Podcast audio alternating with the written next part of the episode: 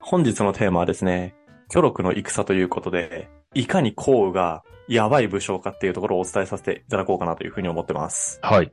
ということでね、前回までで項羽というようなタイトルがお話ししたので、ついにね、今回から蘇韓戦争の話を始めると思ったんだけれども、うんその前に、まず秦を倒さなければいけないということで、秦の滅亡に直結していく戦である、この巨力の戦をね、お話ししていきます。はい。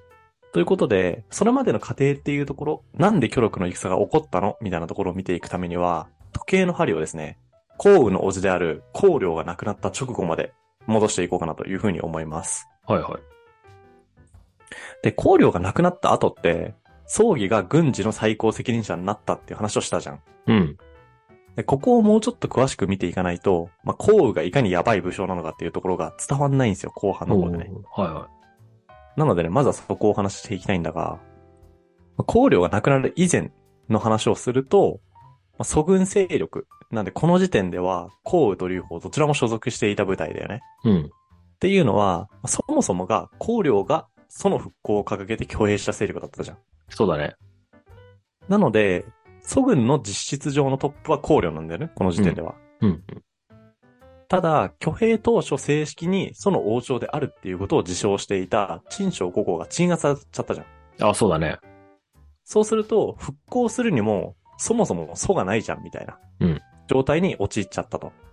で、この状態を免れるために、考慮が編み出した案が、もう山野に紛れてる、元々の祖の王様っていうのを見つけ出してきて。で、それを正式に祖国の王様として体感してもらうことで、自分たちは正式な祖の軍隊なんだよっていう状態を保つことをに成功したよね。うん。で、これは戦国七雄の時の祖と、まあ、陳章五皇の乱の時の長祖っていうのと、それと区別するために、この後の祖っていう風な感じで、五祖という風に呼ばれていましたと。でただ、正式に祖を復興したはいいんだけれども、こう王家を招いてしまったことで、王家に仕えてきた貴族階級の名家とかまで即に招き入れちゃったじゃん。あ、そうだね。でこれは公領からすると、まあ、自分の立場を弱くする結果になっちゃったよね。うん。で、そんな状態のまま、帝東で召喚軍に殺されてしまったと。で、この状況を、こう祖の王家、迎え入れられた、祖の王家の立場から捉え直すと、どういう風に映るかで言うと、王家や貴族階級からすると、考慮ってシンプルに目の上の単行部だったんだよ。ああ、そっか。元々が祖なのであれば、自分たちの方が立場が上だったわけじゃん。うん。つまり、将軍っていう立場である考慮に命令を与える立場だったよね。はいはい。ただ、今自分たちが所属している祖軍の母体を作ったのは公領なわけじゃん。うん。なので、創始者である公領を無理に扱うことができなかったんだよ。まあ確かに。なので、迎え入れられた祖の王家とその取り巻きたちからすると、もう対公領で緊張状態があったわけで、うんうん。で、帝東で公領がなくなったということは、この総王派の人たちからすると、シンプルにラッキーだったんだよね。ああ、すあ、邪魔がいなくなったと。まあこれで俺たちの天下だみたいな状況なわけですよ。はいはそんな状態の総派の人たちからすると、じゃあ、公領派だった公王はどう映るかと。いはい。おう。邪魔なんですよ。いや、それは公ね。王も。なので、総王は公領が死んだタイミングで公家派の勢力を総するんだよね。うんうん。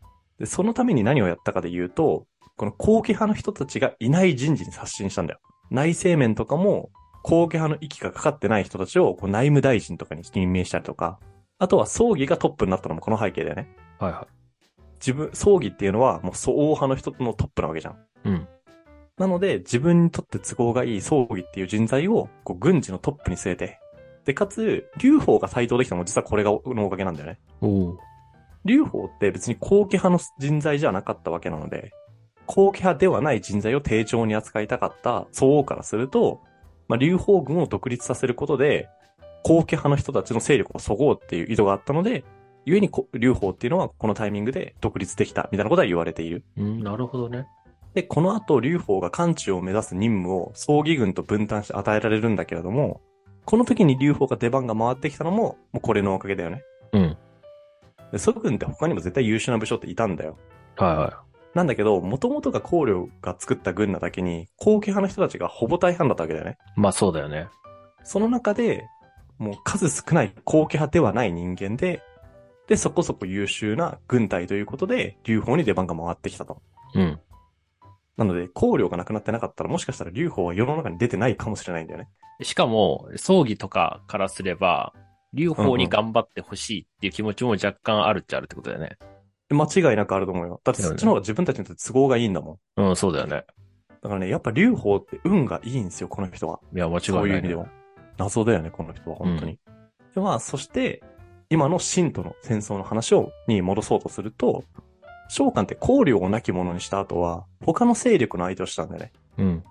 前にも言ったんだけど、この時に秦に対して反乱して挙兵していたのって別に蘇軍だけじゃなくて、清とか漢とか趙とか、まあ、立国ほぼ全てが対秦に対して挙兵したわけじゃん。うん。で、具体的にこの時に召喚が鎮圧対象としていたのは、趙だったんですよね。はいはい。で、これを祖軍の立場から見ると、召喚が趙の相手をしている間に、秦の心臓部である漢中を攻めるチャンスじゃないかっていう風に映ったのね。まあ確かに。趙高っていうさ、こう覚えてるかな趙高っていう圧倒的な癌、肝癌なんだけど、うんうんあの圧倒的な癌が仕切っている秦には今、もう趙高の顔を立てることができて、つまり政治が抜群に上手くて、で、かつ、もう武将としての能力も抜群である人物なんて召喚ぐらいしかいなかったので、うん。うん。その召喚が蝶に釘付けになってるんだったら、真から援軍って絶対来ないから、うん今が事実上のチャンスなんじゃないかっていう風に映る。なので、このタイミングで祖軍は漢中に目指、漢中を目指すことにしたんだよ。はいはただ、漢中を目指すにあたって想定すべきリスクもまた召喚で、い。うん。蝶よりも祖軍を鎮圧する方が優先順位が高いっていう風に判断されてしまうと、召喚の矛先って、祖軍にまた向かってきちゃうわけじゃん。あ、そうだね。で、この事態を避けるために編み出されたのが、軍を二つに分けて、こう、完治を目指すっていう作戦なんだよ。なるほど。で、その具体的にはその二つの勢力として、葬儀軍と、あと流邦軍に分かれたわけなんだけれども、この葬儀軍の任務が召喚を引き継げて、かつできることなら倒すと。で、一方の流邦軍は、葬儀が召喚軍を引き付けておく間に、漢中にできる限り接近すると。いうことがそれぞれ任務として与えられたと。うん。なので、こう、ミッションの内容的にも、葬儀軍には5万っていう大軍が与えられて、で、劉邦軍はね、これ記憶とかに残ってないんだけど、おそらく1万ぐらいの兵しか与えられてないんじゃないかっていうふうに言われている。おー、だいぶ少ないよね。だいぶ少ない。なんで、葬儀軍からすると、召喚軍を突破しなくちゃいけないっていう難易度があるし、で、劉邦軍からすると、兵力が極端に少ないっていう難易度があるしと。なので、もうそれぞれどちらが先に入場してくれても良いと。ただ、入場してくれた人たち、人には、もうそれだけ難易度が高いミッションなのだからということで、まあ先に漢中に入場した者には、漢中王にするよっていう莫大な褒美を用意したのだというふうに言われてますね。はいはそして今回話すのは巨力の戦いということで、秦とこれから戦うことになる総義軍に絞って話を進めていこうと思います。まあ、項羽と劉邦と言いつつ、前半は項羽の話ばっかりなんですけれども。 い。確かに、劉邦はまだ運がいいとしか 出てきてない。そう、劉邦運がいいしか、しかまだ言われてない。あただ事実この人マジで運がいい。最後まで運がいいから。あ、そうなんや。うん。ということでね、趙を攻めている秦軍に対して攻撃を仕掛けることを目的としていた曹義軍なんだけれども、秦軍への攻撃方法で曹義と項羽の間で意見が割れるんですよ。うん。で曹義は秦が趙を滅ぼした直後なら、秦軍とて疲労しているだろうから、その機に乗じて秦軍を撃つっていう作戦を主張してたのね。おー。で、一方で項羽は、心臓した蝶を滅ぼしたところで、秦軍がそこまで疲弊することはないだろうと。うん。なので、その機に乗じたところで、別に大した効果はないと。それよりも、平坦の心配もあるし、早く秦に打って出ようと。まあ、なんで、速攻を主張してたわけだよね。はいはい。で、実際最後まで行くと、46日だったか忘れたんだけど、まあ、2ヶ月弱の間ですね。秦軍に対して攻撃できる距離にはいるんだけれども、攻撃しないっていう状態が続いていて、でかつ、その当年ね、飢饉があったらしくて、食料不足に陥っていたと。はいはい。なんで、祖軍はね、しっかり植えていたらしい、この時。うん、そうなんだ。この互いに主張を譲らず、ということは最高司令官である葬儀の意見が反映されるので、降雨化する、降雨からするともどかしい日々が続いたんだけれども、うん。まあただ葬儀からすると降雨はだいぶうざかったらしくてですね、はいはいは最終的にこの確執は、虎のように高き者、羊のように従順でない者、狼のように貪る者、凶暴で使うことができない者は全て残刑にする。っていう風に葬儀に言わせてしまった。い。はいはいはい。これはどういうことかで言うと、もうこれ以上逆らえば殺すっていう風に、公に対して忠告を発したと。最高司令官からするとまあうざいだろうね。いや、まあ確かに。まあでもどっちの言ってることもわかるっちゃわかるよね。ただ、葬儀をかばいきれないなと思う一件が実は裏側に潜んでてですね。うん。葬儀ってなんでカくなに真に対して打って出なかったかで言うと、生とね癒着してたんだよね。うんうん、うん。生っていう国と。で、自分の息子を生の国の最上にするかしないかみたいな話とかもあって、こう外生の関係からするとコネクションが太くなるっていうことだからいいこともあるんだけれども、今このタイミングでやるかっていうことと、あと葬儀が自分の息子を生の最上にしようとしてるっていうことは、もうし、支援じゃねえかと。うん。それ市場じゃないかというふうに思わせてしまったらしい。コウに対して。やっぱコウってこういうの大っ嫌いだからさ、うんうんこのコネクション、コネクションというか、小、まあ、ネゴシエーションかなが終わるまでは、もう安定してこの場所に留まり続けたいみたいな意図が葬儀に終わったらしくて、なるほど。これを知ったコウが激怒したと。おで、クーデターを決行して葬儀を暗殺した。ああ、えっと、前々回かな出てきた時に、あの、上司をもうぶち殺して王になったっていうのは、こういうことあ、だ。これこれこれ。もうこのタイミング。なるほど。で、これにてコウがようやくこのソグのトップに立ったっていう感じですね。うん軍事面では。コウが葬儀を殺した時のセリフが、葬儀は生徒組んでソに謀反を起こそうとたばかったと。ソウが密かにこのコウをイメージで葬儀を中殺したのだっていうお触れを出したらしいですね。おおで、まあトップに立った項は、かねてから自分が主張していた速攻に打って出ると。で、秦軍との決戦のために項が、項がってあのでかい川ー。はいはいはい。を渡ると、もう帰りの船をすべて沈めさせて、食料も3日分だけ持ってすべて川に流させて覚悟を決めさせたと。すごい。これ裏を返すと3日以内に、この時50万だからね、秦軍。うん50万の秦軍に勝てなかったら、お前らも死ねっていう作戦だよね。え、最初平坦の心配はあるって言ってたけど、もうそこうんをあえて捨てることで、もう覚悟を決めさせるという。そかっけえな。う。ぐちゃぐちゃやるんだよ、この人。うん。排水の陣だよね、まさに。そうだね。で、これで50万の秦軍にこの状態の蘇軍が5万だよ。5万で突っ込んでいって、勝っちゃうんだって。やば。で、この戦力差えぐいじゃん。うん。戦略とか戦術とかなかったのかなと思って調べてみたんだよね。うんうん。もうないっぽいんだよね。へえ。もうね、書いてあったとしても、九州により秦軍がうし浮き足立って、その隙をついて、こう、こう、こう軍が秦軍のことを撃破したみたいなこと、程度のことしか書いてなかったの。はいはいはい。